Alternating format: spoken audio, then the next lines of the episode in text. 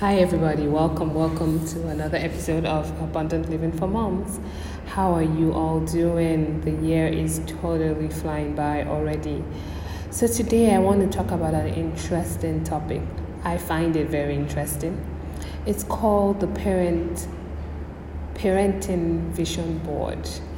What does that mean? What is a parenting vision board? Why I love to talk about this is because a lot of us are looking at our plans for the year. It's already the end of, it's the last week of February 2020 already. And a lot of people are going to start thinking about the fact that, you know, we all set goals at the beginning of the year. Maybe you did, maybe you didn't. Maybe you have a vision board. Maybe you have some goals you've written down or some resolutions. Whichever way you did it, it's likely that you're starting to think about the end of Q1 and you want to see where you are. But I want to take this conversation slightly different. I want to talk about the parenting vision board and what that means. For me, it means sitting down and having a vision board, a plan for each child in your life, each child that you have given birth to biologically, or a child that you are taking care of, or you, a child that you're invested in, a child that you're a caregiver for, and making a plan to see how you're going to ensure that you are helping that person become the best that they can become. So, a vision board for a child entails several things. Several things. First of all, you need to do it when you're calm, when you're thinking long term, and when you have the time to do a thorough job. So it starts with the child you're raising. You know, it's a boy, girl, how old. It's perfect for parents who are starting out and have a, a child in the early years, between zero and five. I think it's a perfect time to start. However, that does not suggest that if your child is older than that, you can't start it um, for the first time. No. So even if you're a new parent and you started that for your child who's between 0 and 5, you need to refine this vision plan, this vision board rather regularly because what you require from a 5-year-old is very different from what you require from a 10-year-old or 15-year-old. And you're not going to get what you want in your 15-year-old when they're 15. you're going to get the um, foundation and the groundwork done while they're much younger. So with the vision board, you basically there is no right or wrong answer by the way, but you have to be true to yourself. What are your values? What's important to you? How would you measure success as a parent in 5 years time, 10 years time? Um, so you start with basic things like that. What do you want in terms of the character you want your child to have? Is integrity important to you? Is honesty important to you? A sense of doing what you say you'll do? Um, or is self talk important to you? Affirmations, attitude, prayer, all those things are critical. So once you find out, once you do your homework to see what's critical for you, you can start to put this down and plan for your child.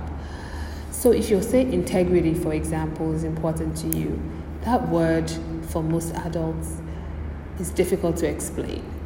So if you were to break it down in a sized in a child size format so you can explain it to a young child. What does that look like? What does integrity mean at the basic level of integrity?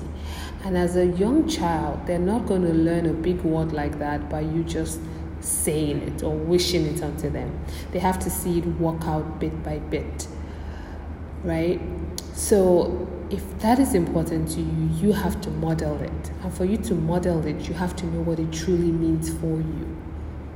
If important words, if using words are important to you, you're not going to let your child get away with throwing tantrums or just smack your child or ignore your child for throwing tantrums. You're going to teach that child to learn how to use their words. So instead of throwing a tantrum, rolling around on the floor, screaming, you're going to get down to eye level and point your finger very calmly in their face and say, We use our words. Explain how you're feeling. That child starts to associate emotions with words.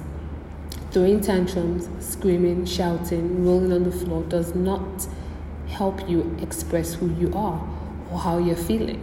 And a child who doesn't understand that early, they're going to grow up still throwing tantrums. And I'm pretty sure you know at least one or two adults who still throw tantrums and they really shouldn't. So all these things start from childhood. So think think through things like that. So that's on the character side.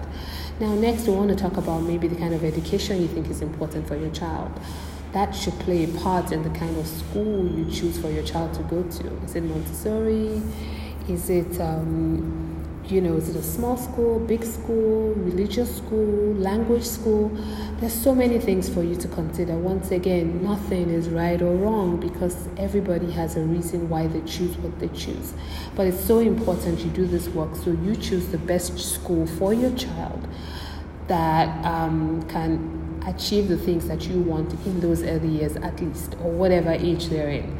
So, for example, if your child is somebody who, um, this is for older children now, if your child perhaps enjoys, I don't know, um, writing or creative writing, you might not want to put a child in a school that's well known for engineering, for example. So, when we're intentional and think through every single aspect, it's much easier. It becomes it becomes second nature, and before you take a decision, your brain kind of scans through okay, we've done this work at some point before, what exactly is best for my child? And of course, as I've said, your child is growing, so it's going to keep changing. You don't know much about your child between zero to five, but there's some basic things you can put down. You want a safe environment, you want a, you want a school that has enough teachers to student ratio, so those are things you would look for. You want a school that gets down to the level of the children and helps them to learn through play. Those are the things you have in the back of your mind when you're choosing a school in the early years. And of course, that adjusts as your child gets older.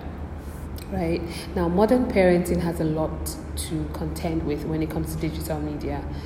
Now, digital media, you either fall into being a digital media a digital native, a digital alien. you know, the point is, were you born at a time when digital technologies were already the rave, or were you um, in, introduced to it when you were older? That helps you to determine where you fall. If you were not born into a world where digital technology was such an ingrained part of life from day one, then you're not a digital native a digital native is that person who was born into a world where everything is digital, everything is connected, everything is online. You know, I heard of a child the other day who had a magazine and was trying to swipe left because that's what she's used to doing using her tablet and her parents' phone. So those are the children who, before they can even speak, if you give them a device, they know how to navigate it, and you never taught them. So, digital media, digital technologies, they're fantastic, but there are a lot of downsides to it. So, rather than struggling later in life or finding out that your child is addicted to online games or doesn't know how to stay safe online or is exposed to cyberbullying and all those other big and ugly things online, you must take active action early on. Once again, if your child is young, this is a time that's easier for you to put those rules in place. So a child between zero and one shouldn't have any screen time. That's the recommendation from several bodies. You can you can search this online. Um, as a child gets older, one hour of screen time is advisable if it's used the correct way. Just as there's junk food, there's junk online consumption. What are they consuming? What are they watching? Is anybody helping them to make context? I mean, to put context behind what they're seeing online? Um, there's a difference between using digital tools to learn and just consuming mindlessly hours on end. You know, so how are you making sure that this time they spend online it's useful for their learning? So you want to put some rules in place as your children get older. You need to have things like, you know, digital sunset in place. Devices must be dropped outside the bedroom an hour before bed. They must do other things. This is where you can also institute rules such as if you do if you spend three hours online, I expect you to use two hours offline you know you have to be flexible to fit your family lifestyle and what's important to you. But what you cannot do is to ignore the influence of digital media and technologies in today's world. You, cannot afford to ignore it. And if you're passive in that space as a parent your child is going to pay the price later on. So you can't afford to be passive about that. Okay, so we've talked about several areas, and this is a deeper project. Deep, I call it a project because it's changing, it's evolving. Um, but I look back now and my my children are closer to their teenage years, and some of the things I had set in place when they were babies or really young. I'm seeing the fruit, I'm seeing it in um, materializing now. And I didn't even have this process when they were much younger, you know. Um, so I look back and think, wow, imagine if I had somebody who had walked me through thinking this way then, that would have been such a huge difference. But even then, I've done pretty good, my husband and I, considering what we're seeing here now, what we have on our hands now. There are certain areas we still need to work harder on. There are certain areas I wish I had um, been a little bit more um, intentional on, such as language, you know, learning different languages. But the point is, if you do it now, you will definitely be able to tick the box on several things. If quality time with your children is important to you, this is a time to make that plan as well. What does quality time look like? If you know what it looks like for you when you're spending time with your children, you right there, you can measure whether this institute, I mean, this qualifies as quality time or not. Being in the same room with your child is not quality time. If you're not paying attention to them, making eye contact, and having real conversations. If you're on the device all the time, your child is also on their device, and you're just breathing the same air, that is not quality time.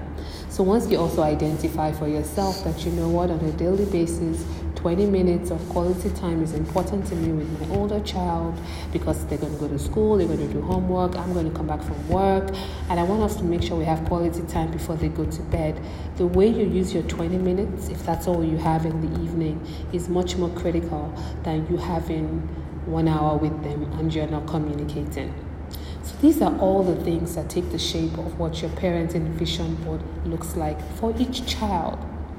Now, we haven't talked about some of the other things that are unique to each child, which is their love language. Your child has a love language. Every child has one. Most of us talk about love language when it comes to romantic love and our partners, but your child also has one. So you want to spend time understanding what that looks like for your child so that you can ensure that you are giving the child the kind of love that they need. So if your child is a hugger, you know, wants you to do things for them, you have to figure out a way to incorporate how you parent them into their love language. Which brings us to the next point, which is your parenting style. Are you authoritarian, authoritative, intentional, neglect, neglectful, permissive? There's so many of them. Um, but the best kind of parenting style is the intentional parenting style, where you're parenting intentionally for the outcome that's best for yourself, your child, and your family. To me, that's what intentional parenting is. And it's taking the best of all the other styles and merging it together. So when you put all these things on the table, it's like a jigsaw puzzle. But rather than being overwhelmed, I think you should put you should pat yourself on the back if you can do this. Because when you put the pieces together, they start to form a beautiful shape of the type of family and the type of adult that you are hoping to raise. So I know I've said a lot on this um, this particular episode on parenting you know, a parenting vision board. You can play it again, you can pause it at any point, you can start the exercises. And if you need to get a little more coaching on this particular aspect, you can always reach out to me because I'm I love to help parents create their own vision board for each and every child. We don't do one and copy and paste. No, it has to be for each child. But you, you, you yourself as a parent, a mother or father, and or both doing it at the same time, it, it's only effective if you're very clear on how to go about it and what you're trying to achieve. So, thank you for listening to this. Um, if you do it and you've seen a difference and you're applying it, I would love to hear from you. Send me a DM or tag me on Instagram at Lagos Moms or at Yetty Williams, and I'll be happy to hear from you so we can take this conversation further if you need to. If you haven't subscribed, please do so on wherever you listen to your podcast. The show is Abundant Living for Moms. And I just come on here to encourage you with raising your children and taking care of yourself and being kind to yourself as a mom in today's busy, busy, hectic world. So have a lovely day and get your vision board going.